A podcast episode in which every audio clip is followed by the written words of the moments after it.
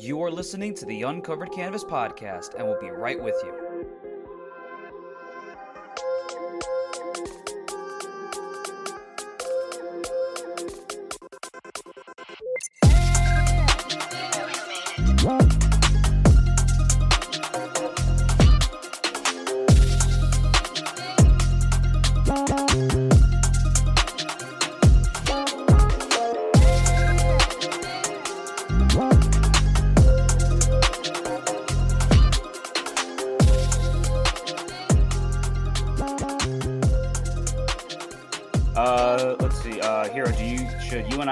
And I start, and then we introduce Kat, so that way, uh, Yeah, I mean, we've been talking in. already, so we got our introduction Yeah, yeah, yeah. kind of out of the way.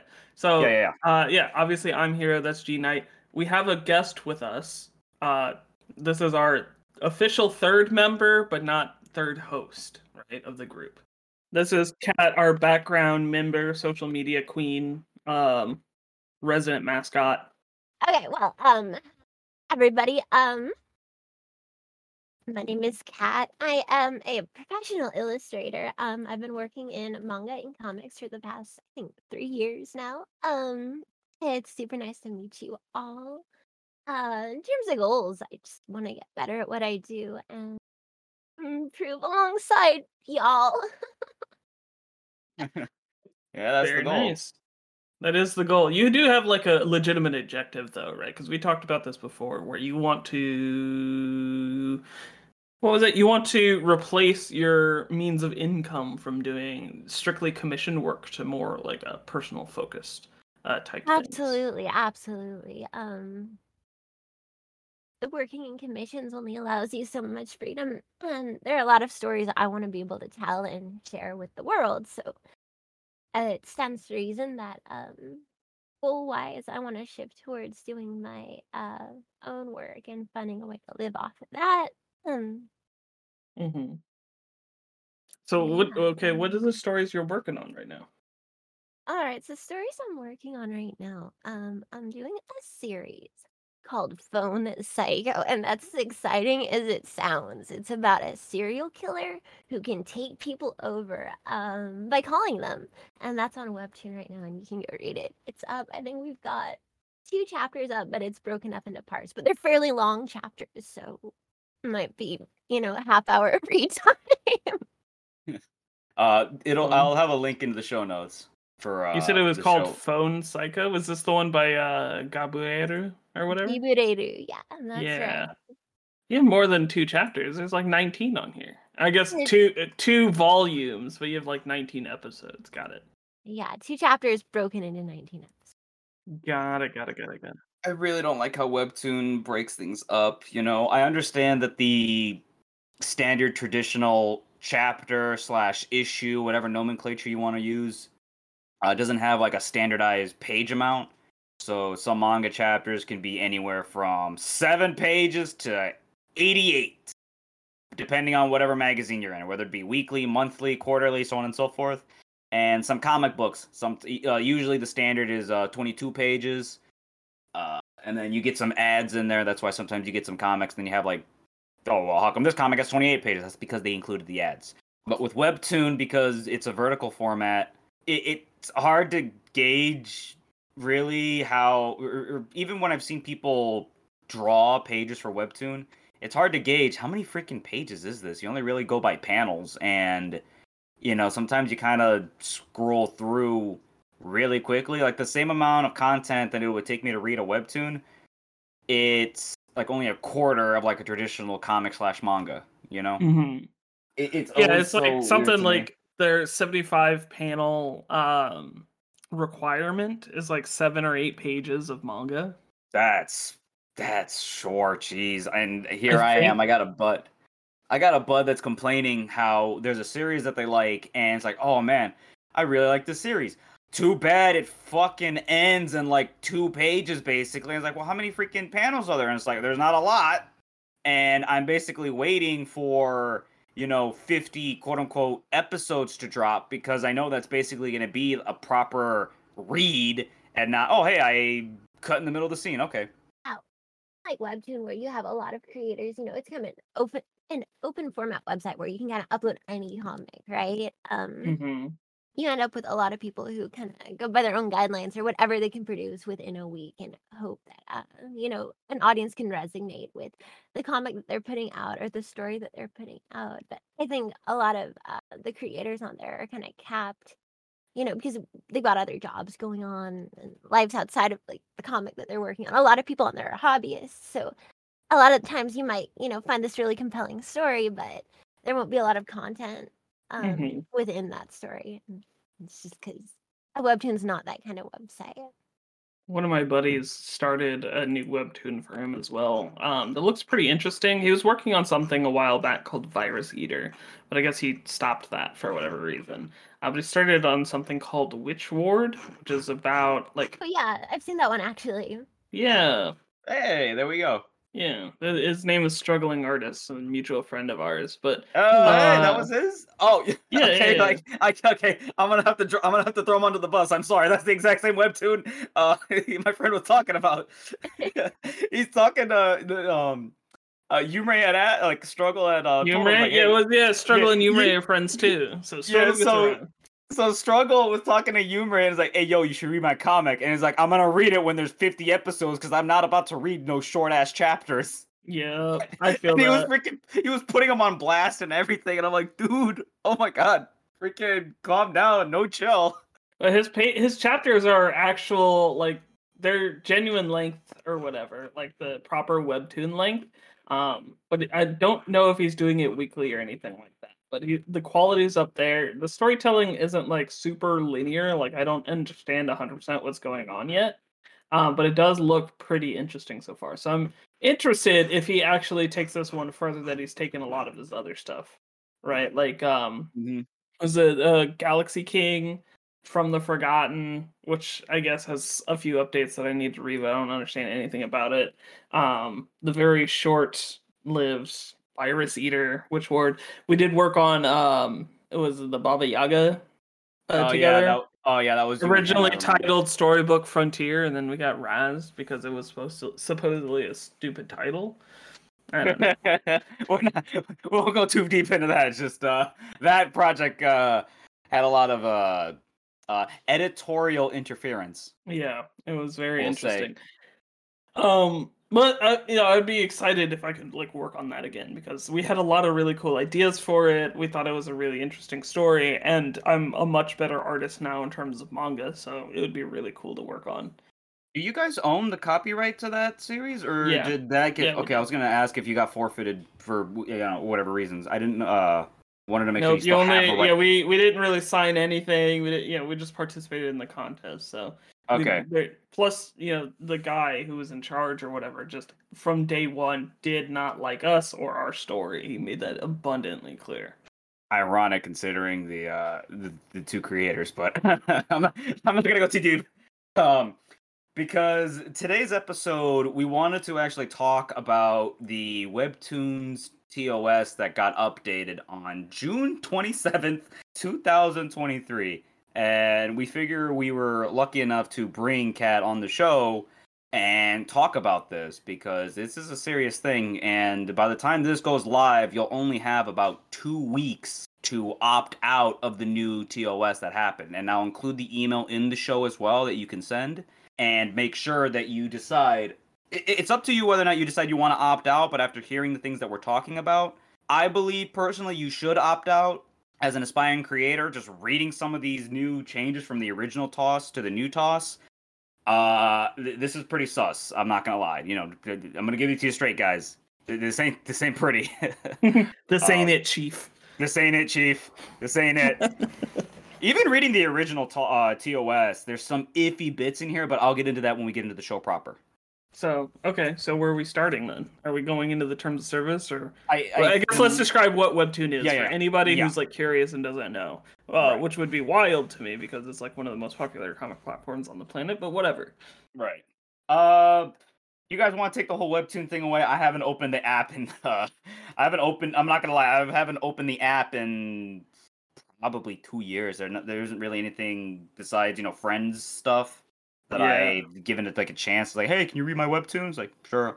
I'll yeah, read it. today's the first time I logged into Webtoon in like over a year. So Mhm. So Webtoon is a ver- what was it? A vertical comic. I-, I forget what like format they technically labeled it under, but it is a vertical reading uh, platform for comics, and I believe they also do writing.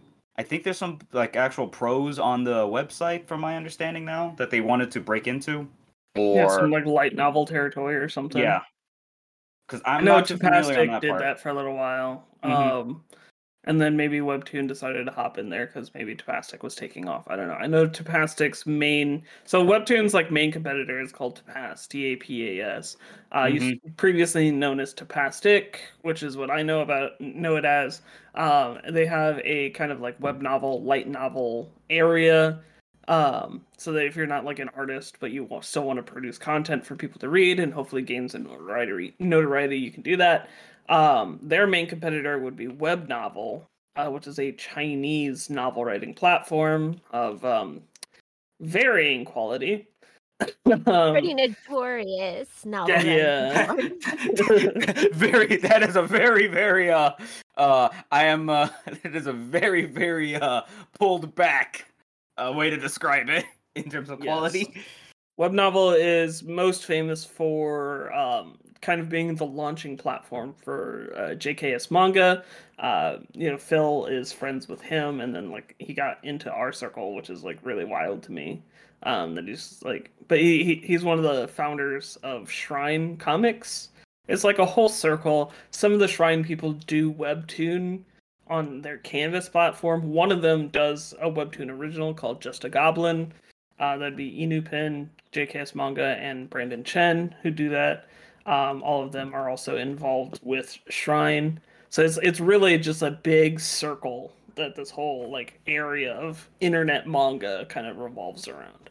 right um i believe a lot of those guys also had because i don't know if you wanted to bring up pulse as well with them because they also because that's the thing because they also share a lot of creators with pulse Yes. Pulse though isn't really in any official capacity if we're realistic about it, right? Like A lot of the Pulse series are uh, switching over to being part of Shrine. Um, yes. some of their better ones.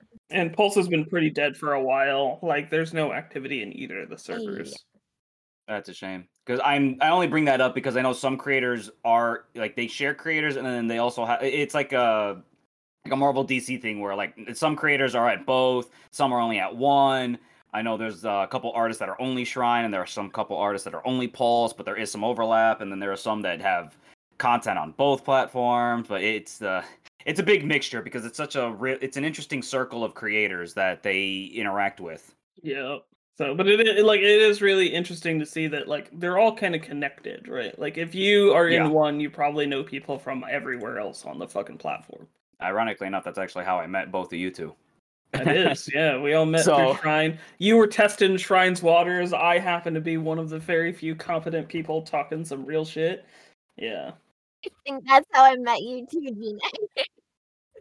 Yeah, yeah, that's how I was gonna say because um, I I'm the aspiring one. So uh, what what Hero meant by uh was Kat, uh, uh testing this stuff, whereas uh I joined in as sort of a, I guess an individual, I should say, as an individual creator that didn't uh, have anything to his name at the time. Appreciated your honesty. Like when you would um critique a work, you like would go in depth, and I felt like you were, you know, really thoughtful and you had a lot of like critical thinking. Um, and so like I really valued like your input on like a lot of different pieces, which you know made you super interesting to me because like you had a lot of uh, knowledge. Like even though like it wasn't necessarily like practical knowledge from experience, you had a lot of knowledge, and so like I respected you. And No, that was yeah, same deal with me as well. Is because uh, I remember one of our first conversations, we were talking about like your huge breadth of like rumor mill knowledge of everything that you had learned from everyone else, everywhere else, and I was like, damn, bro, you've been everywhere. Right? Like, you have your tentacles in every corner. And I thought that was like super impressive because it's like it's not like you were doing anything for malicious reasons. You weren't like being an information broker or anything like that. You were just genuinely curious. yeah. some of the stuff I did find out, I did, you know, you can, uh, especially in our first conversation, some of it you can figure out, but I did have to like ask, you know, some people because there's some details that uh yeah, there's uh, you're gonna you only know that if you ask certain peeps. Um, but I'm sorry I'm not saying anything. I just uh I'm just uh all I'm gonna say is like uh you both are uh definitely uh uh putting uh he's a bit of a he's a bit of an asshole really nicely. He is a bit of an asshole, but he's our asshole. Exactly. I don't- Interesting terminology. Look, I don't know. You seen that don't know how to- speech at the end? I don't know how to of take this. I don't know how to You take see this. that speech so at the end of uh the was it the the what was the fucking Matt Stone Trey Parker puppet movie? Team Team America, America? World Police. Yes, Team America World Police. There are dicks, assholes, and pussies. Oh my god! You wanna? know what? Oh, hold on. I'm not even gonna look. You know, let's just move on. I'm not gonna look up this script. This I'm gonna freaking. oh, the oh, for the scene for up. the speech. I, yeah, yeah, I was gonna look it up and like, re, re- you know, rephrase, uh, you know, say it verbatim, but I'm like, ah, Maybe we're already not, going a maybe, little off. Yeah. Maybe not. We we gotta. We actually do gotta make this a serious episode. So, uh, Yes. So we're talking about the webtoons terms of service today.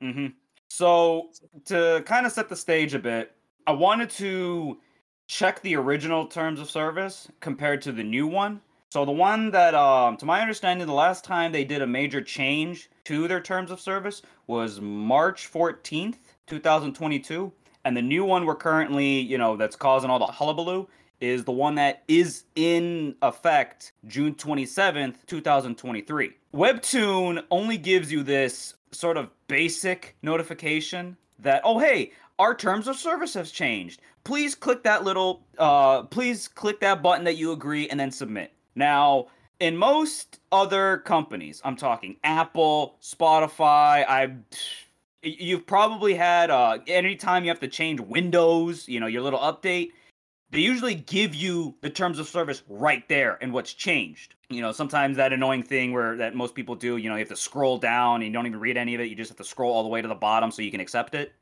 Mm. Most companies Definitely do one of those that.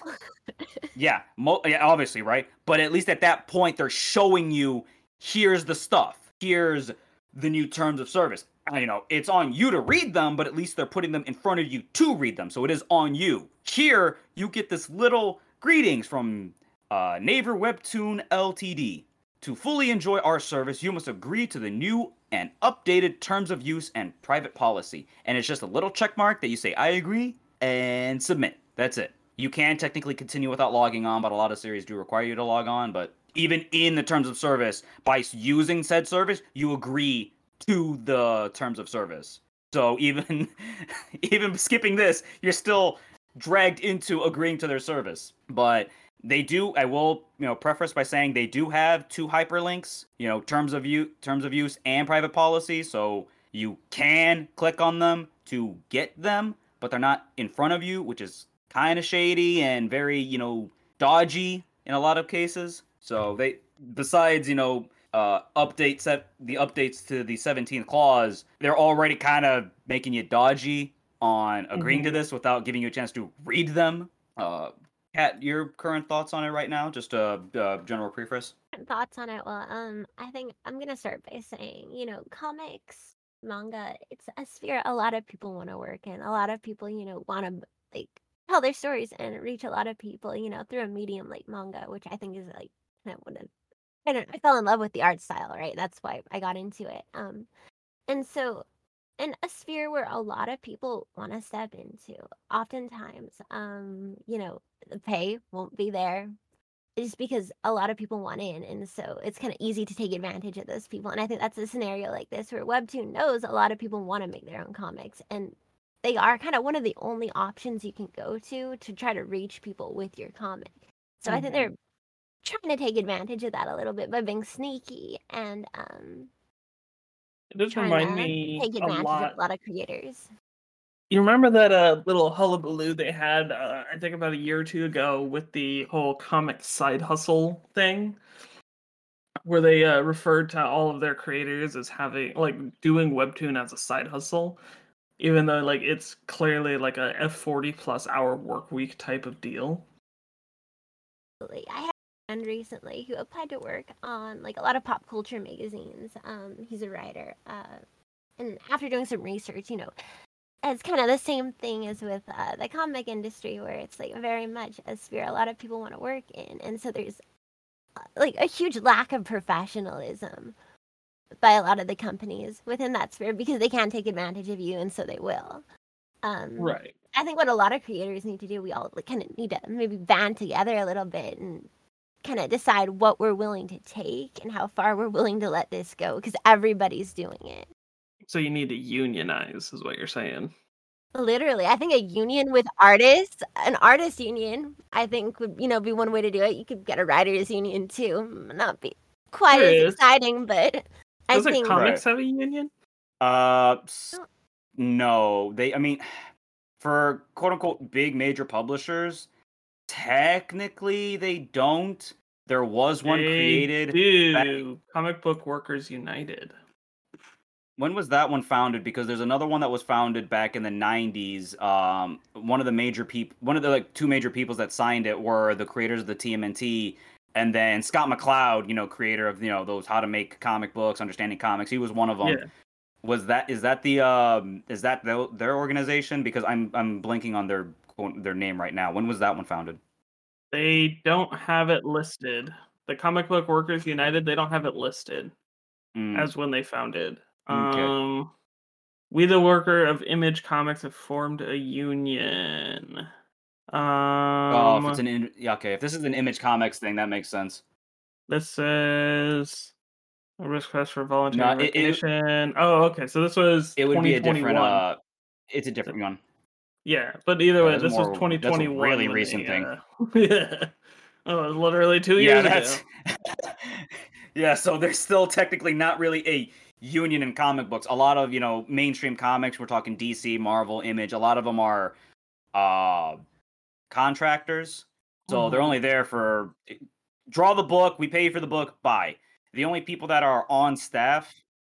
It's usually like some of the quote unquote comic book legends that are usually on staff that they hire, and even then to their capacity are like very limited. Usually writers are the only ones that get the on staff treatment, and most of those still end up working as contractors. Um, to kind of add on to what uh, is worrying is the thing Kat is talking about. Part of the changes in number 17 explicitly prevent that. That's right.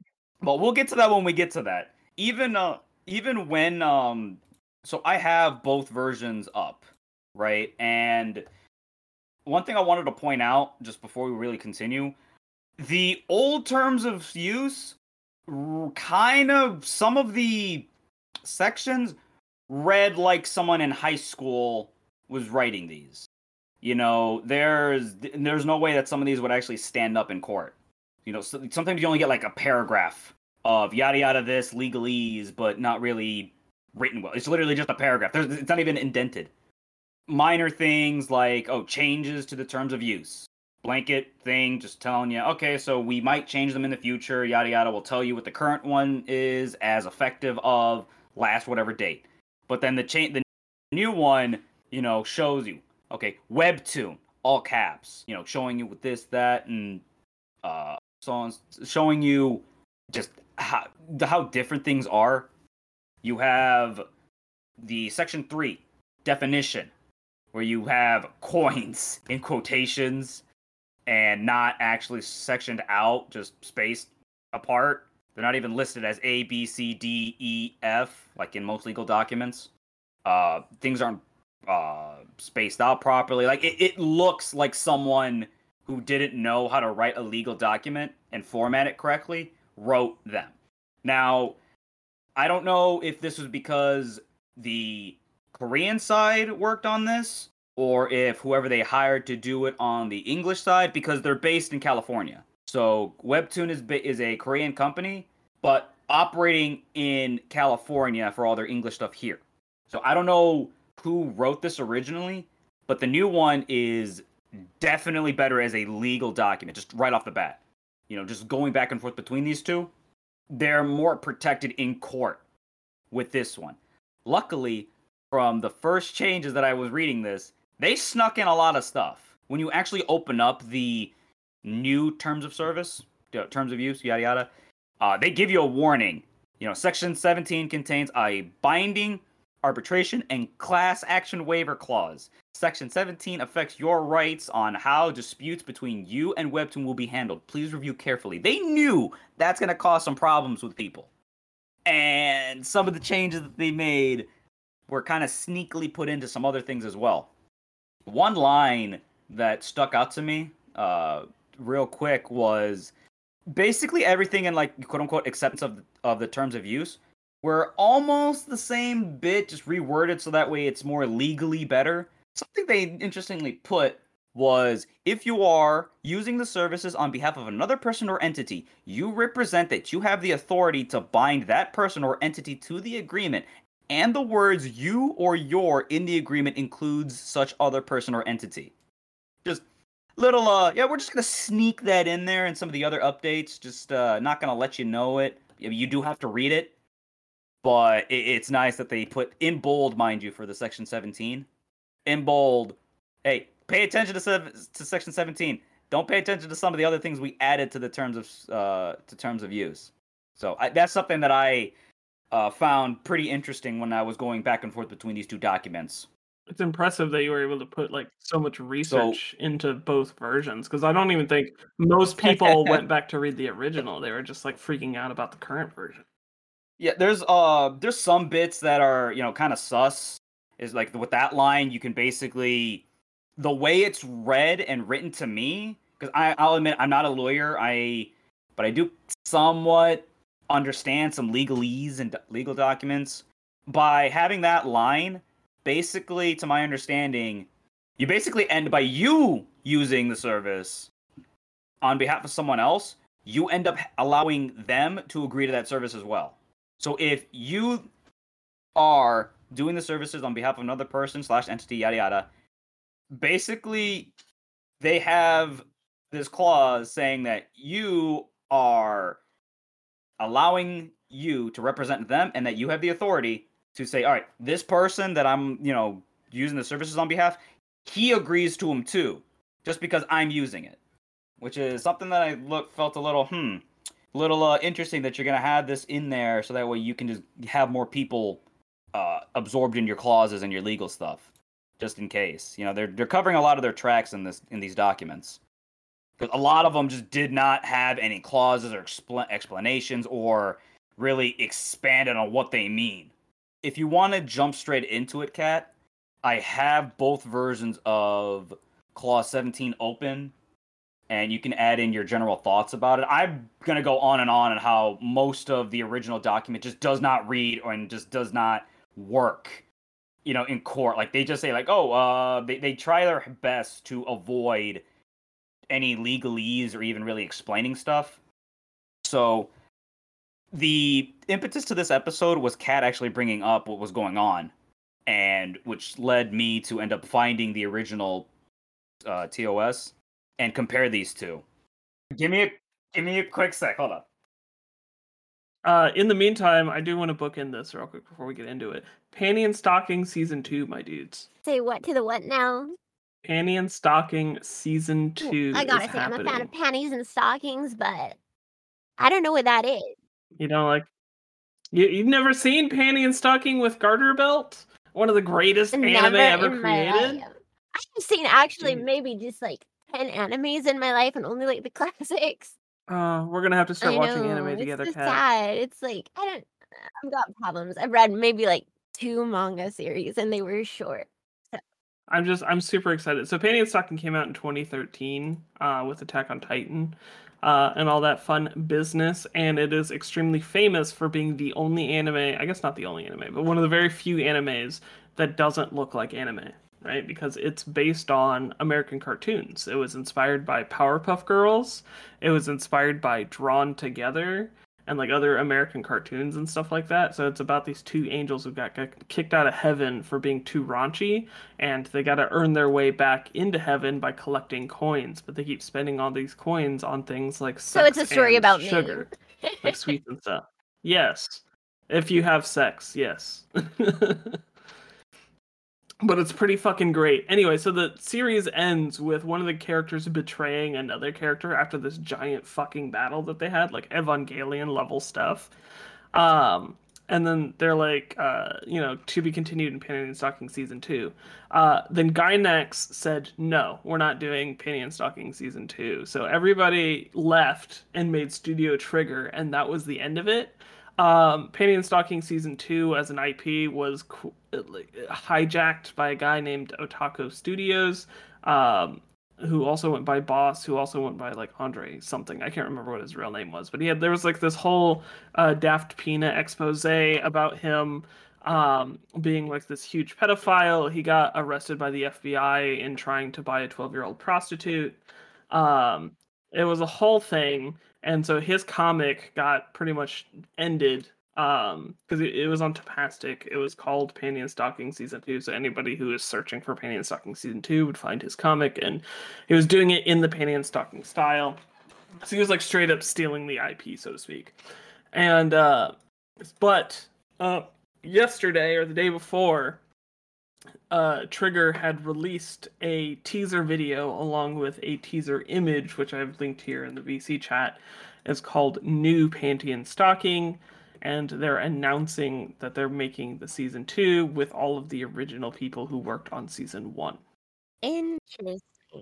Looks like they announced it at Anime Expo 2013 is when they announced. It. Yeah, it was uh one of the big announcements they had just yeah. yesterday. Yeah. It's insane and I'm so excited and I'm so happy because like knowing what happened to Fooly Cooly and Diebuster is like really fucking heartbreaking. Um for anybody who doesn't know, uh, Fooly Cooly was originally in a bidding war for the rights um, uh, for Studio Khara to win, who's uh, heralded by Hideaki Anno, who wanted to return the rights to the guys at Trigger and like uh, reconstruct the original Cooly team from uh, 1999, uh, so to speak, or 2000. And uh, but because Gainax wanted more money from it, and uh, Hideaki Anno isn't a fucking idiot. He negotiated really well. They finally agreed to give him the rights. Um, and then they pulled the shittiest fucking move in the world, which was um, putting out a secret bid to other studios to see who wanted to buy it, with the kind of like interest, like, oh, Studio Khara is going to buy this, but before we do, does anybody want to buy it for more money, right? Like Absolutely. an auction off of situation. Um, mm-hmm. and this is after they already agreed to sell it to Studio Khara. Uh, that they did this. So production IG was like, yeah, we'll pay you for it. Like studio, I think Studio Khara was going to give them like eight hundred thousands for the right because that's what they were worth. And production IG was like eight hundred thousands. I guess I'll do a mill. Right, we'll do a million dollars. Um, and so, of course, Gainax was like, bet, uh, but we're already in this legal contract. But what we can do is dissolve the company who owns the current rights and transfer the rights to a different company uh, under the same like parent branch that isn't engaged in that contract and doesn't have to uphold it, so to speak. So, like with the dissolution of that, the company that was engaged in Khara's contract and held the initial rights for Cooly, they transferred the rights to a second party. That second party wasn't on the contract with Studio Khara and was now in possession of the Cooly rights and could openly sell the rights to Production IG for the mill. And then after that happened, Studio Khara found like Hideaki Anno was reading the news and found out the same time everybody else did that they sold the rights to Production IG. And he was like, Whoa, whoa, hold on a minute. Like I was set to buy this shit. What the fuck? It was a very heartbreaking thing. And that's why we got product uh, we got progressive and alternative the way that we did, because uh, uh, IG wasn't interested in reconstructing the original team. They wanted to do a whole new generation thing and revitalize. They really wanted the American money because Toonami was negotiating for a season two for like ever of Cooly. And uh, they finally had the money after. It did so well. Yeah, after they got acquired by Adult Swim, they had the advance to do that, and so that's where this whole negotiation kind of came up from. It was really fucked up, and I'm really sad about it which makes it this whole like thing with Panty and Stocking and Studio Trigger like so much more magical because that same thing could have happened to them. right? This is an American beloved series. People in Japan don't really like it all that much. Studio Trigger is very much American focused when it comes to uh, the works that they do. Really, they just want to make cool shit, but the Americans tend to like their cool shit more than the Japanese do. No, they even opened up a Patreon where you can directly support them. hmm And they visit Anime Expo every year now. Ever since uh 2019, I think they've been doing it. A lot of really uh crazy stuff. Apologize for that in the background. I just shut off uh I shut off a couple devices on my damn Wi-Fi. I see that the uh, I'm the interested now. niece is watching. Yeah, so talk about this uh, Yeah. this clause 17, and we'll see if you disconnect again. Then where we'll we- really know. That's where we gotta, Hopefully we gotta I got this we gotta say, you know, you know, if you want the Wi-Fi to stop cutting out and you know cleaner recording sessions, you can support the show directly so we can get G Night some better Wi-Fi.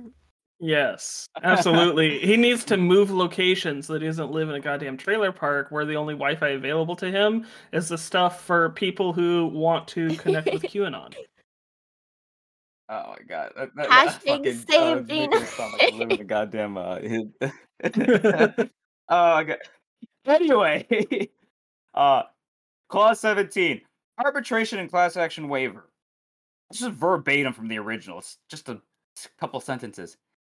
At company's sole discretion, it may require you to submit any disputes arising from the agreement, including disputes arising from or concerning their interpretation, violation, invalidity, non performance, or termination to final and bidding arbitration under rules of arbitration of American Arbitration Association applying California law. Where permitted under applicable law, you agree that you may bring claims against the company only in your individual capacity and not as a plaintiff or class member in any purported class or representative action. So, the thing some people are kind of iffy on the for in the new version is that you can't represent yourself as a class. You can't represent yourself as a huge group. Like the artists of Webtoon that this is affecting now, and this is causing a huge hullabaloo. Even in the original TOS from last year, March 14th, 2022, even in their original, they still had this where you had to repre- you had to settle this as an individual. And it had to be this is not really in court. This is you dealing with them directly. You can't it's in their clause to not do that. So in the new one, they still have this. It's just I, I wanted to make it clear that they had this from the beginning as well. And the new one actually looks like a freaking legal document. That was his only single paragraph. Whereas section A of the new arbitration and class action waiver is just as long. You know, uh, section A, notice of dispute. In the events of a dispute, you or Webtoon must give the other written statement that is set forth the name, address, and contact information of the party giving it, which is uh, the email that I'm going to give you guys. So that way you can, if you choose to opt out of agreeing to this, they have it in this clause that you can do it. But, you know, they're going to uh, be a little iffy on it. So, uh, the mind you, the notice of the dispute uh, that I just said right now, that's you going through them and checking something. Let's just say um, the thing that worries a lot of people is uh, I've been seeing around people like, oh, you don't own the rights to your stuff anymore, and so on and so forth. Which um, I'll, I'll turn the floor over to Kat in a quick moment to comment on this. But even if you were, you know, disputing anything that they had with you, that you choose to agree with this stuff, and you know something comes up and you choose to want to dispute it, you'd have to go through and deal with the Korean side of these things for 60 days. And then after that 60 day, two months for one dispute. After that's done, then you go to the California part to deal with that for another 30 days. So they're going to do everything in their damn power. This is three months to handle a single dispute that you yourself have to deal with by yourself, by the way. They're really going to drag this out. And mind you, this is legal stuff. They're to they're not going to try and settle this within a week. There's a reason why they gave you 60 days. They're going to use every single one of those days to deal with this. And mind you, this is not in court. This is you dealing with them directly. So, uh, Kat, can you bring up uh some of the other stuff that you wanted to talk about for this? Because there's a huge amount of text and information that I've been reading through, and I really want to get your Well, input on I'm this. not huge on reading. This is a lot of information to take in, and I think a lot of people feel that way. You know, hmm it's a huge time commitment to go through this. You're right. like we're creating comics. We don't. we're not on here to kind of discuss the legal ramifications of why we're posting our comics or whether or not it's a good idea. And I think a lot of people feel that way, uh, which makes it dangerous, right? Because we don't exactly know what's going on. I don't exactly know what this all means. Like, I mean, just reading through section 17 right here, um, it sounds like you can't have a class action, um, but maybe you can still pursue like problems you have uh, legally, right? But it just can't be a class action. So that would mean that Webtoon, you know, doesn't end up in a case where they have to pay out a ton of money, maybe just a little bit here and there to specific people. Because once it's a class action, it becomes a lot more dangerous for Webtoon. So by avoiding that, kind of keeping them safe. Um, yeah, but I, I Yeah, especially when Um, like the minimum age to use Webtoon as well, keep in mind, is 13 years old. So they have to communicate these terms of service to a 13 year old. absolutely. Yeah, mind mind you, it's also in the clause that you're not going to go to court. Like thi- this, you you can try, but because you agreed to this, this is them trying to wiggle their way out of it. Because that's what that arbitration law is also part of. That little clause. Also, if you lose the this whole uh, dispute that you have, you have to pay the arbitration fees. That's in section F, arbitration fees. Whoever files the arbitration pays the initial filing fee. If Webtoon files, then Webtoon will pay. If you file, then you will pay unless you get a fee waiver under the applicable arbitra- uh, under the applicable arbitration rules. Each party will bear the expense of the party's attorneys, experts, and witnesses, and other expenses regardless of which party prevails. That's pretty common though, so for legal for most entities uh, that have legal representation. They put that um, in their clauses um, that if anybody goes against them for legal reasons, um, then they have to pay. But obviously, then they have to pay if they go against anybody else, which they have the capital Yeah. to do because they're a giant entity. Right, it's like you know, Webtoon is a giant company with a bunch of moving parts and stuff like that. It's classified as an individual under American law. But um, as such, any you know, a 13 year old from the Midwest wouldn't have the same kind of capital to take you know legal action against them, especially if they lost. it's just ridiculous just looking at this. The one thing that uh, I saw is that because of these new updates, they don't uh, from because there was this tweet that had gone out, and everybody was really worried about some of the you know ramifications that the wording was used. So I'm gonna bring it up and read that as well verbatim, Kat. If uh, you could take the floor and comment it for real quick as I bring that up. Yeah, which section was that? Remember the original tweet that uh that started this? I'm gonna bring showed- that up was, real yeah, quick. that I showed the tweet. Oh, that was you? Yeah. Okay. Let me uh bring that up real again real quick. And so Let's Where throw that did into that link VC go? chat. yeah, I'm trying to find it again. Trying to see Yeah, how that's uh, way up there from oh, before boy. all of the. Yeah, I, I for, yeah, I forgot. We were here. We go. So this is it right Let me here. have a look. So I'll actually bother to load. Unfortunately, it doesn't decide to load, so I gotta actually open up Twitter. So one thing that we're talking about number 17. That's the one issue that I have, but uh I bel number eight is what a lot of people is going a little uh crazy over because that is with the user stuff and the, with the Canvas program and your rights as a creator. So if you want to uh, comment on that, Kat, before we really go into the whole legalese stuff of it.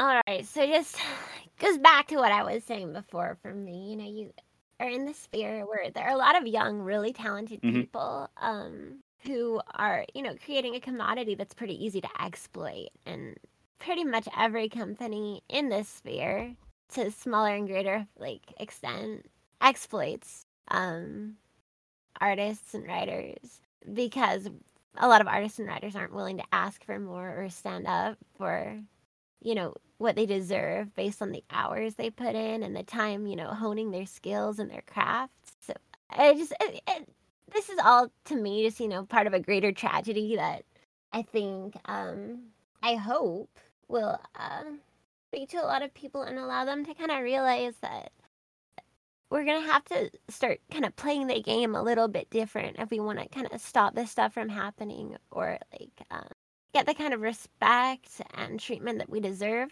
because you know these kinds of things they affect people quite a bit you know you spend your whole life working on a series like your whole life you know 12 hours a day for months Mm-hmm. That's just you, Kat. I know some people that have uh I know some people that have uh, been making a comic for seven plus years and they only got three volumes to their name. So uh some people will put in the work, some people won't, but I, I know what you mean. Yeah.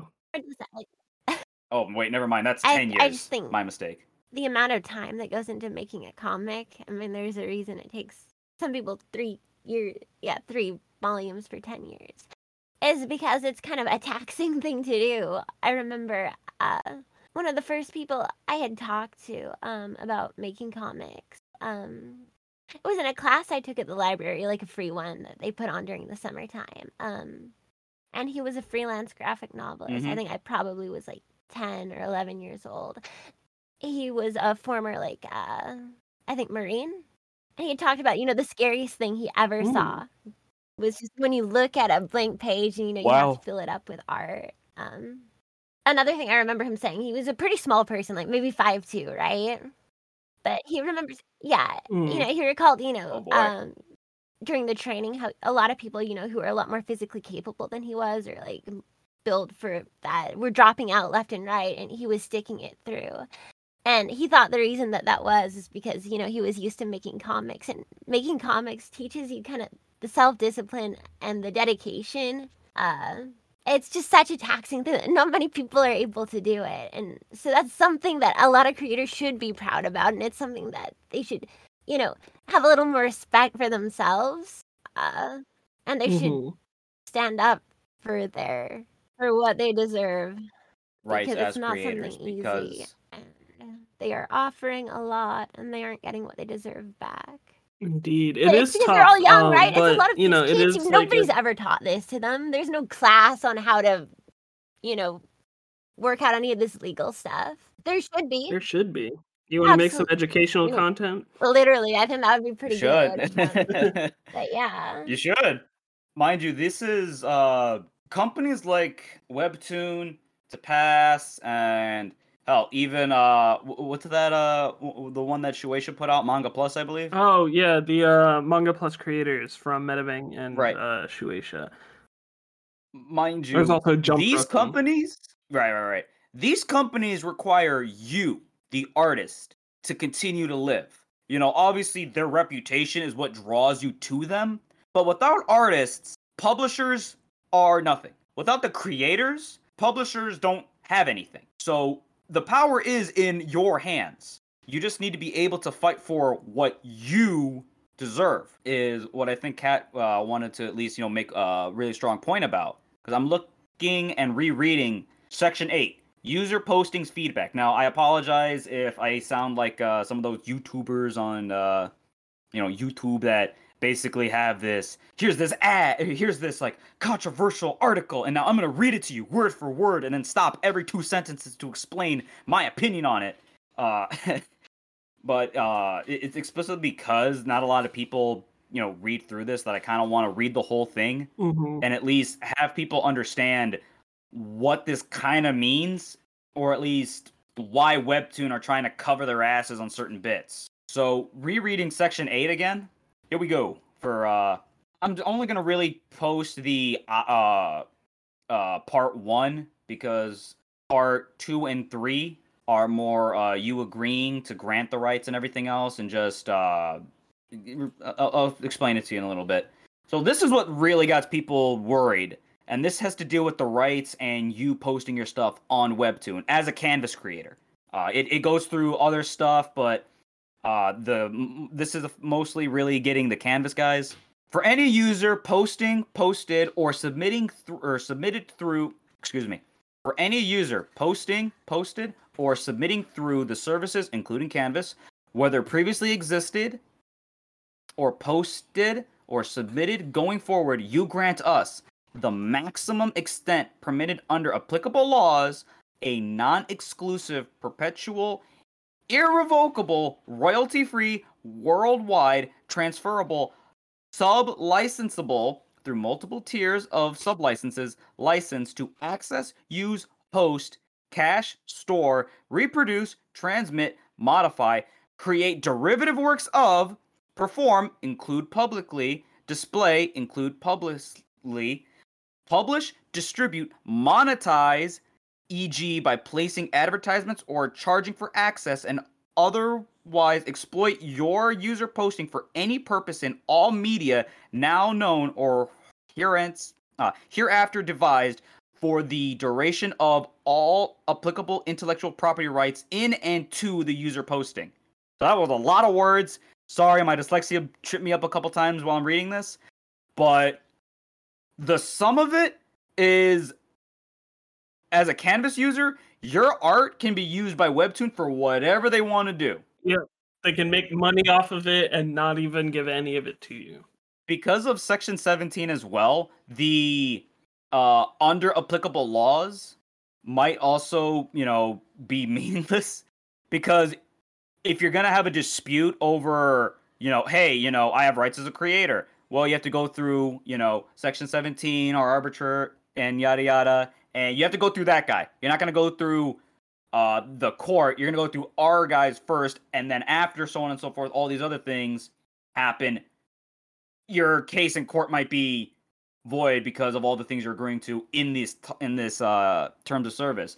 Uh, one thing that came up was someone, you know, those banners that sometimes show up in your series. Mm-hmm. Sometimes those are automated sometimes you yourself don't put them on there. Uh, I'm seeing some comments and some creators saying like, "Oh, I just I've never made a banner. They just automatically created one for me." That's them using your work without you agreeing to Mhm. it, technically. But because of this, you do agree for them to use it.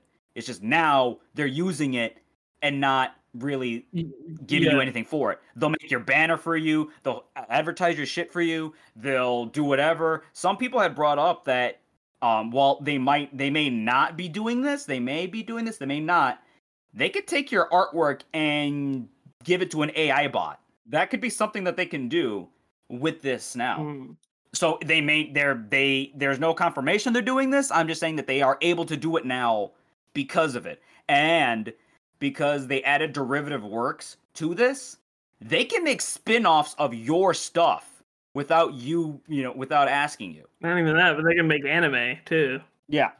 Oh, hey, insert person that's making us a lot of money. Uh, you don't want to do the comic anymore? That's okay. We'll make three se- we'll make 37 different spin-offs and you're not going to see a dime from it.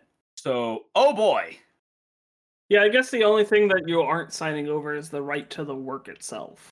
That's literally the only thing you aren't signing over. So, luckily the work that you did is still technically yours. But everything associated with it is not. And oh boy, is that just a kick in the nuts to any creator that are trying to use, you know, especially now because Webtoon is still really popular. Obviously now uh, Manga Plus is gaining a decent following as well. I haven't checked their numbers, but I do understand that they're growing. I don't know how big they're growing, but I do understand that they're definitely You're That's a growing platform enough to be ballsy to do this. yeah. that's, that's really what it's about, right? It's like they've gotten to a point where they're the cornerstone of the market, where nobody can ever, t- you know, test them or anything like that. And uh, yeah, that's that's what they're taking full advantage of, and that's you know that's how you know a company is successful when they can do some shit like this and get away with it. Yeah, because you look at this and you see the other two parts of this as well. Because that was part one. Part two, for the avoidance of doubt and foregoing license, including the right to use your postings to market the service and content to our services. This means we are allowed to, because they explain it, right? This means we are allowed to, among other things, send emails containing your user postings in whole or part to other service users or exhibit your user posting in other in whole or part on advertisements for Canvas and other services. So they shorten it down and try to explain it, but that's still ignoring certain bits. Like they're not really telling you what they because that's the thing with these legal documents. They'll kind of legally tell you what they can do, but they're not explaining it to you a way to where you know what's happening. Like, oh yeah, uh, some someone reading this might think that they're only going to be, you know, in control of their advertisements and whatever, and completely miss that there's the derivative work in here and monetize because nowhere in this does it say you're going to get anything. You're giving them royalty free, irrevocable, non exclusive access to your stuff that you created. It's a it's crazy that they can do something like this and I'll have to go unfortunately I didn't get a chance to read over the canvas terms of service. I don't know for sure what uh Kat you'll have to fill me in on this but i don't know for sure whether or not you keep your rights to the ip that you put on canvas so you'll have to fill me in on that while as i uh, go digging through because i i'm not haven't completely used sure and that's pretty scary as far as, this, as, this as I know, the problem. as far as I know, you Mhm. can you retain the Creative Commons license for your own derivative work, uh, or for your own work that you place on on Canvas, right? So like the the Mhm. actual files and story and stuff like that that you produce in your home and upload to Canvas, you keep the right to that and only that as far as I know. But everything else, the ideas, the themes, the characters, the stories, you know, stuff like that that they can use for advertisements, for derivations, for uh, uh, adaptations, for everything, right? Like if they decide to make an audiobook for your comic, you don't own the rights to that audiobook. You only own the rights to your comic. Because they said they said every sub license that they get, right? And the other keyword So here. a sub license would be like yeah, a sub license would be not the license to the IP, but the license to adaptation, the license to uh sales, the you know, like et cetera, et cetera, et cetera going on. merchandise All of that they own. And that's more convenient for them because then they get to promote Canvas more and bring more traction over to the Canvas platform as opposed to uh, Webtoon originals, which is historically how they've done it before, where they prioritize originals in order to make more money. But they recognize that there is an untapped potential market in the Canvas area where they have the ability to profit off of these people without necessarily spending the money to sign them and this is their way of doing that right? Tapping into the untapped market that they have full access to. Historically that's just been kind of like a curation ground for them to have people build a platform and then be able to handpick from that platform who they want to turn into an original um, they haven't been doing very good with originals lately, as far as I know, because they're just not as popular as they were hoping in the Western uh, market. They they don't have anything like they do in like uh you know in Korea, where in Korea they've got like a fuck ton of like really high hitters and stuff like that. When's the last time you really heard of like a significant webtoon original in America, right? The last one I remember is Lore Olympus. I'm trying to think. Uh, oh, wow, that, that yeah, I forgot that was a webtoon. Um, what was that uh webtoon original that got a live action show? I think it was on Netflix. I'm trying to remember what that one was. Oh, uh, Uh, Lookism was the one you're talking about. I think there was something like there was like a monster and stuff about it too. I'm trying to remember, but uh, I only know it because a lot of people were talking about it at the time, Mm. And they, kept bringing up it was a webtoon original. Yeah, I'm looking at the uh is it the trending ones that they have, like the top performers, and I don't recognize a single thing on this list except for my giant nerd boyfriend. Jeez, that's that's rough. Um, to somewhat uh to point this out, you know, if you've ever gone to a convention and then you see Webtoon there, whenever they have like a banner, right, or like a nice little standee, or here's a neat little poster of all of our yada yada, like here's our originals. Usually, they do the creators get like a little kickback for being allowed to be put on that advertisement if it's in their you know contract and everything else because there's like licensing for merchandise and uh, advertisement and stuff. I'm just in general stuff right? I'm not saying that that's they did just here's a hypothetical. If you're at the booth you see webtoon and you see oh hey i read that webtoon. I saw i know this webtoon. I know that one they would theoretically have gotten like or paid for or gotten permission to use those illustrations to advertise or have that booth or have any of that artwork for said thing. hmm So in this case now, imagine you're at the same convention. Sure, cool. Oh, my series now is on the booth uh, for Webtoon. You can see it uh, at a convention now. I'm not getting paid for that, uh, and I'm the the one that is only really gonna be. I only benefit from that because people are gonna see the work. Any merchandise that they sell at the booth about my series, any extra things about the series that they want to do with it, I don't get anything for it. I just did the pretty pictures for them. And hopefully some of that kickback comes to me in the form of, well, my canvas is making me some kind of money because you link it to your Patreon and stuff too. Right, not and you mistaken, get right? ad payments. So, So God forbid They- anybody's I- using an ad blocker to read your comic. right. you know how some people, you know, some people are uh, annoyed that, oh, the working for us, you get paid in exposure. Yeah, this is That's this is what that you. is. And uh, to be honest, it's like this isn't a completely out of nowhere um kind of thing, right? Like this this is how manga is run in Japan. Right? Right. We're playing by It's manga not- rules now. This is like in Demon Slayer's case, same deal, right? The reason that the Demon Slayer author gets zero dip from the anime is because they justify it by saying, well, the anime is like a big advertisement for your manga, so people want more, they can go and buy the manga, right? And it like that's that's a quantifiable metric. Like you can point to like here's the sales numbers before the anime, here's the sales number during, and here's the sales number after. And you can see the trend here is like before and after the sales are down, but during the anime, you bet you best believe you were outselling One Piece for a hot minute there. And that's all you need because you know you're just the author. We could add we could adapt anybody. And it's like okay well then why don't you right? Hmm So it's still, uh, I mean, even on the JP side, there's a lot of creator rights that just kind of don't work really well, and it's always been. I mean, you have uh, Oda needs to take a freaking break because whoops, we can't have our moneymaker dying on us while we were in the middle of writing it. So we need you to take a break Yeah. because you're constantly being hospitalized. god forbid that happens a fucking again right? So, you know, that's not even a oh no, what was us? Sorry fans. It's more uh oh shit, the moneymaker got hurt. Uh, uh we got to figure this out. Uh, every month you get a week off. You have to take a week off. Stop Mhm. working cuz you're going to die. You're the moneymaker.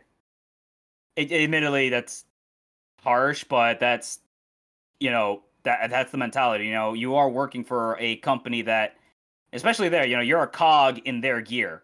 And a lot of places, you know, even here in the Western market, you know, you're if you're not doing your own creative thing, like doing an image comics thing or have your own platform, if you work for like a Marvel, a DC, or you any other like minor comp like a Boom Studios example, you're only gonna be working there as a contractor. You don't own the stuff that you do for them. You do a you can do some slight stuff. Like I think they can let you use certain art pieces for prints and stuff, but you the pages that you do for them, that's they own them. Oh hey, you like drawing for Spider-Man? Well, unfortunately, everything you do for Spider-Man, they you you get kind of kickback. Oh, uh, Todd McFarlane and um, oh god, I'm gonna I'm blanking on the writer's name, but anytime Venom shows up, they get kickback. You know, oh hey, here's uh here's a nice little check because we have to use Venom in certain things or in some cases, uh, like Chuck Dixon, anytime Bane shows up, he gets a nice little check. mm-hmm. Not because uh, he owns the creation, it's just he created them, and DC and Marvel give them uh, incentive bonuses. Like, oh, anytime we do something with X character, you get a 1% kickback or something. Mm-hmm. So, yeah, the fact this has been not really standard, but it's been it, it's a problem that's been in this industry for a long time. You know, creators being somewhat abused, quote unquote. Like I honestly say quote unquote because there's um let me say taken it taken advantage of Yeah. for their work and their creation. So now that Webtoon's doing it, one of the few places that didn't really take too hard of advantage of the creators are now going to be taken advantage of. and now they're going to be stuck in the same problem of well i can't go here because i get a shit deal i can't go there because i get a shit deal uh the only place that i wasn't getting a shit deal is now updating their terms of service or of terms of use i mean to effectively take all of my creation take all my creation and make money off of my stuff and i barely get anything off of it It seems like and i can't it seems like the only viable option is like self-publishing, but then like that's such a difficult position to be in because uh, if you oversaturate like a self-publishing market, everybody's competing. You, you have like all of a sudden millions of micro companies competing for everybody's attention and money to try and you know, Yeah. and then the whole thing just kind of collapses under its own weight. And only you know, then you have a repeat of basically what happens. Like you either don't make money by doing comics or you get really good you know this is like something similar to like the youtube right now right youtube uh Right. the youtube The environment no not the apocalypse but the environment of being a youtube creator the standard for being successful on youtube is like so much higher than it used to be in the past like even just 10 years ago like you have to already have a studio you have to already have consistent uh content you have to already have like the best microphone and camera and stuff like that you have to already be making good content like there's no learning curve It's you just have to alternate you know you, you either start as a casual or you make or you make money like there's no in between Right. And uh unfortunately or because of the way YouTube's going, that's why you end up seeing, you know, a lot of I guess indie creators end up putting out like one video a day. Or, or, or one like the whole one video a day thing, that's just so that way they can keep up with the algorithm. And so many people either plug a Patreon or they get a bunch of ad stuff you get some sort of donation Or they platform, really- right? Yeah. Like they really can't survive doing that alone. And even now, YouTube has their own, you know, very, very strict. Oh, if you don't follow these rules, we're gonna kick your ass off the platform. Mm-hmm. Well, they're not really too And strict about it. Yeah. Like YouTube is still in good it- guy territory in my eyes, right? Mm, for some of the creators that I follow, I would argue against it. The ever since uh, Google Nab, YouTube, a lot of the decisions I really don't agree with, but that, that that's for another episode of the podcast. Here, we're looking at it and strictly pointing to, whoops, sorry guys, another platform that was getting really popular is now deciding to take advantage of the creators that are making it more popular. Mm-hmm. because you know originals aren't doing so hot. And now they need the cash. So from a company standpoint i can understand or you know big business you know i make so much i I make enough money as a salary that you that you ne- will never see in your lifetime. I'm sitting down and thinking oh you know we've given these people so much stuff i think it's time that we you know get something out of this uh out of this deal that we have. You know, I mean, sure, we're providing you with all this content and entertainment, but that's what are we getting out of it? Mm-hmm. And now they're trying to get something out of them, which is kind of crap in my opinion. Especially as like this for you two, I'm you know happy that you guys are pointing this stuff out because I'm in a sp- like I don't have as much content to really put on a platform, whereas you both have had you know some form of content. And now uh i believe uh hero you have some stuff on webtoon still. I don't think so. do you? No, thought- I was that, making uh, webtoon content, but I never posted any of it oh damn because it like That's for crazy. you know for various reasons. Like I was trying to participate in a contest, or I was trying to get under the rhythm, and ultimately I decided webtoon isn't something I want to do. Right, my passion's always been in Mhm. film and storytelling and stuff like that, and webtoon I just wasn't having any fun with. Um, and the standard of quality was like too varying. Like my expectations were way higher than what the website was known for, much less, you know, what they're asking for, which is like the bare minimum. Like you don't even have to have clean line art or anything. And I'm like, I can't live like Mm. this. So it just wasn't an enjoyable experience for me. So I just didn't didn't post anything, didn't continue that, and went back to working on animation. jeez that's especially well knowing that now seeing how things are going you're probably sure as shit aren't gonna put it on there now Oh yeah, absolutely. It's very much a like, whoo, dodge that bullet. Right? But you know, as a aspiring creator, this just no. Now I now I'm really gonna have to focus on my own platform and building that up because I'm not gonna be taken advantage of and having people make money off of something that I did and are only really in it to make money off of other people. Hmm. Which you know, don't get me wrong. Yeah, public like that. That's from the that's kind of an unspoken truth in a lot of these publishers. You know, you're there to make them money by publishing your work. You know, it's usually a lot of decent publishers uh have the courtesy of not stabbing you in the back and at least making sure that you're happy and treated well. Or at least encouraging you to kind of get on their side, right? Like, this is why we're doing things. I hope you understand. If you don't understand, you're, you know, you have an uh, opportunity to opt out, blah, blah, blah, blah. Which Webtoon is Right. kind of offering, but it is obfuscated because they don't want too many people to leave the platform. Right. They and want to I'll, I'll say it again. I have right. So I'll, I'll say it again. I'll leave the email that you guys can uh, use to send to Webtoon, so that way you can opt out of this, so that way you don't get your stuff stolen. I don't know if, um, I mean, admittedly, you know this. I don't know how far this will reach, but this is something serious enough that I hope will uh, at least awaken enough people to at least do what's best for you. You don't have to. I, I have to play devil's advocate. You don't have to opt out, but as a creator, I'd rather not have my stuff stolen hmm and used. So you know, I'll put the email in the show notes. Have your name, the one uh, that you use for the your account name, the residence of your address, uh, your name, your residence, uh, yada yada. Because this is very legalese, so you gotta have your name, residence, the username you use, the email address slash phone number, link to that account, and then you also got to put in like a statement saying like, oh, I don't agree to be a part of this uh uh i'm trying to think of uh because you really gotta word it so that way you know it's very legalese because sometimes they will i don't know if they'll deny you but i've seen a lot of stories and stuff like this you know especially on reddit and other you know forums where oops uh i didn't word my thing correctly and now uh they still they didn't uh, continue on with my email and everything got voided. So something like, uh, oh, I am declining agreement to uh, the new terms of service due to the clause in section 17.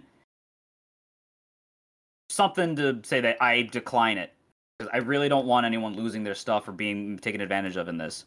I'll have the email there, and you guys do what you can. Make sure that you at least protect yourself and don't lose out on what you can do. It, you know. Uh, what, what do you think, Kat, on all this? Because I know you, you know, also have and at least are interested in doing more stuff on Webtoon. But with this now, how are your like? What you, what's your thoughts more now after we're Let's really say, talking about this? The important thing to keep in mind is know the risks going in, and I mean, now you do. Uh, I think potentially Webtoon could be a good tool, especially at the moment where a lot of people are leaving. You put a story on there that you don't care that much about, but you want to get some traction and put some work into it, could potentially build you up as a creator. But then you've got to keep in mind that by doing that, you're kind of betraying the efforts of a lot of the people who left. Um, so there might be a little bit of room to use this as an opportunity, but it's kind of just know the risks going in and kind of think about the message you're sending. But it's totally kind of the creator's call. hmm and understand hmm understand that uh I, I I- I guess this is going to be a bigger call to action for some people to actually read uh, more of you know those announcements that are being made, so that way they can understand things a little better, and hopefully they you know pay attention slightly to it more, so that way they don't lose out on you know certain stuff.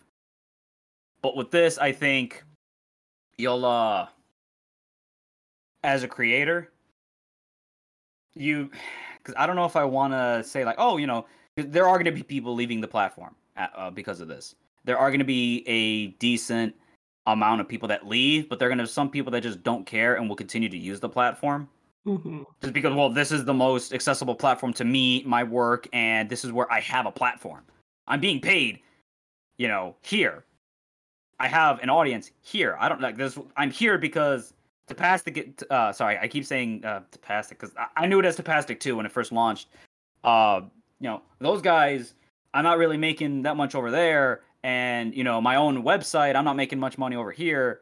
Uh, if uh, my stuff is published, I'm not making stuff on Amazon through their uh, affiliate, uh, not affiliate, but through their printing program. So, you know, I, I this is my only place. So you're you're caught between a rock and a hard in a, a hard place. So it, it's difficult because I'm really trying to really. It's difficult now because I don't know. It's disheartening to someone like me. I'm I want to build up my own creative works and all this, you know, fun storytelling projects. But now one place that I might have thought about going to in the future is doing this. Mhm. And I'm not saying they have a monopoly, but they sure they, they are the quote unquote industry leader Yeah. in this. And when you have industry leaders doing something, that bleeds into the other uh, companies. So I'll ha- I might be interested in reading what Tapastic has under their uh, terms of use slash terms of service, because I'm wondering how their original program works now too. And if hey, if they don't have you know some of these clauses that sound very abusive to the creators, sweet.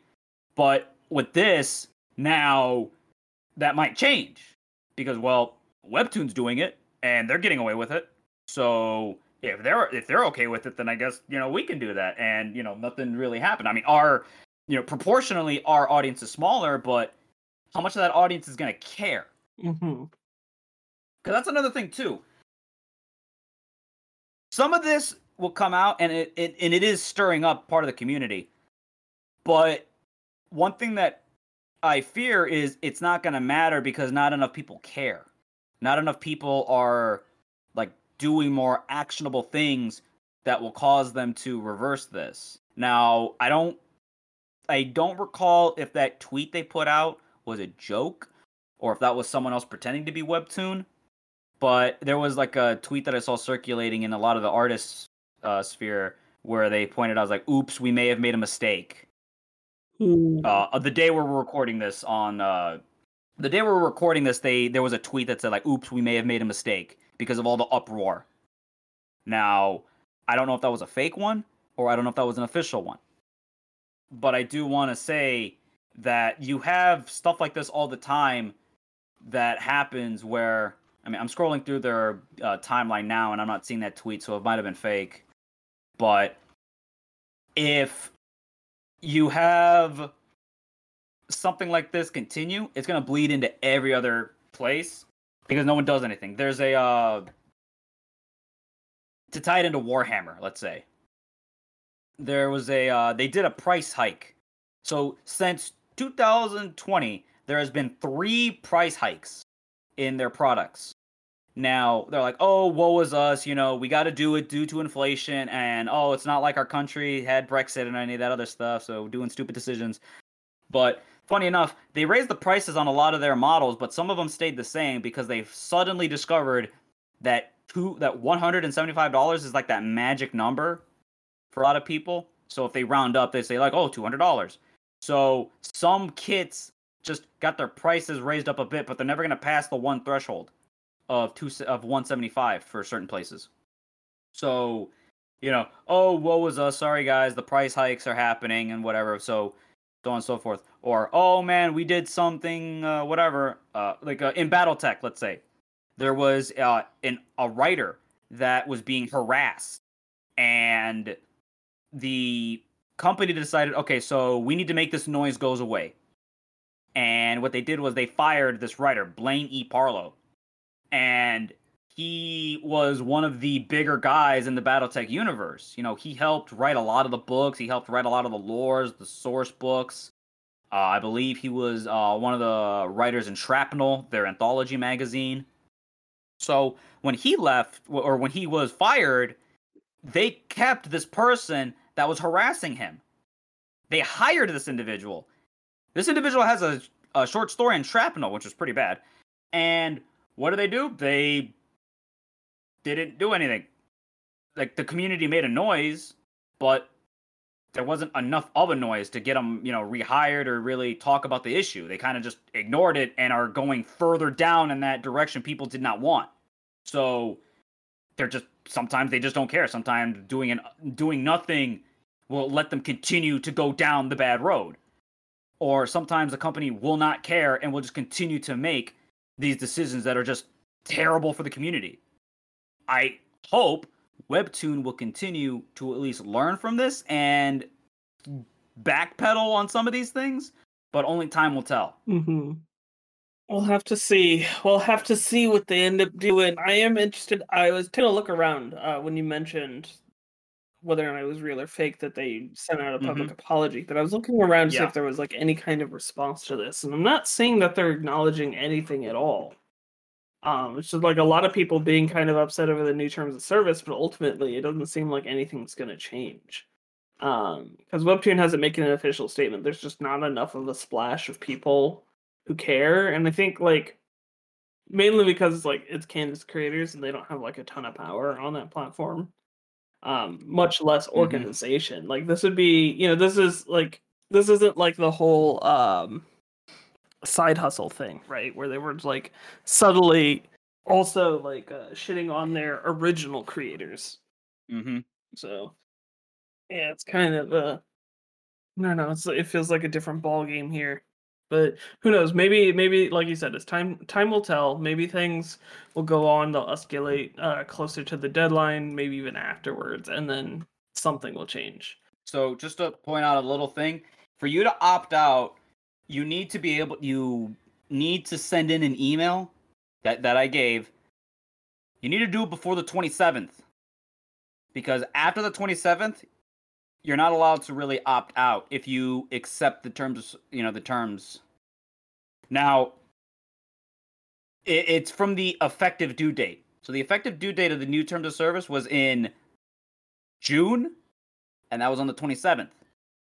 Now it's currently July. You have until the 27th here in order to opt out. By the time this goes live, you should have a couple weeks to at least think about it and then decide if you're going to do it or not. So I'll make sure this is done by then and you guys have a choice in whether or not you're going to do it or not. So uh, that that'll be my uh, final piece on it. Uh, Kat, do you have anything, uh, any closing words on your thoughts so we can wrap this up? Closing words.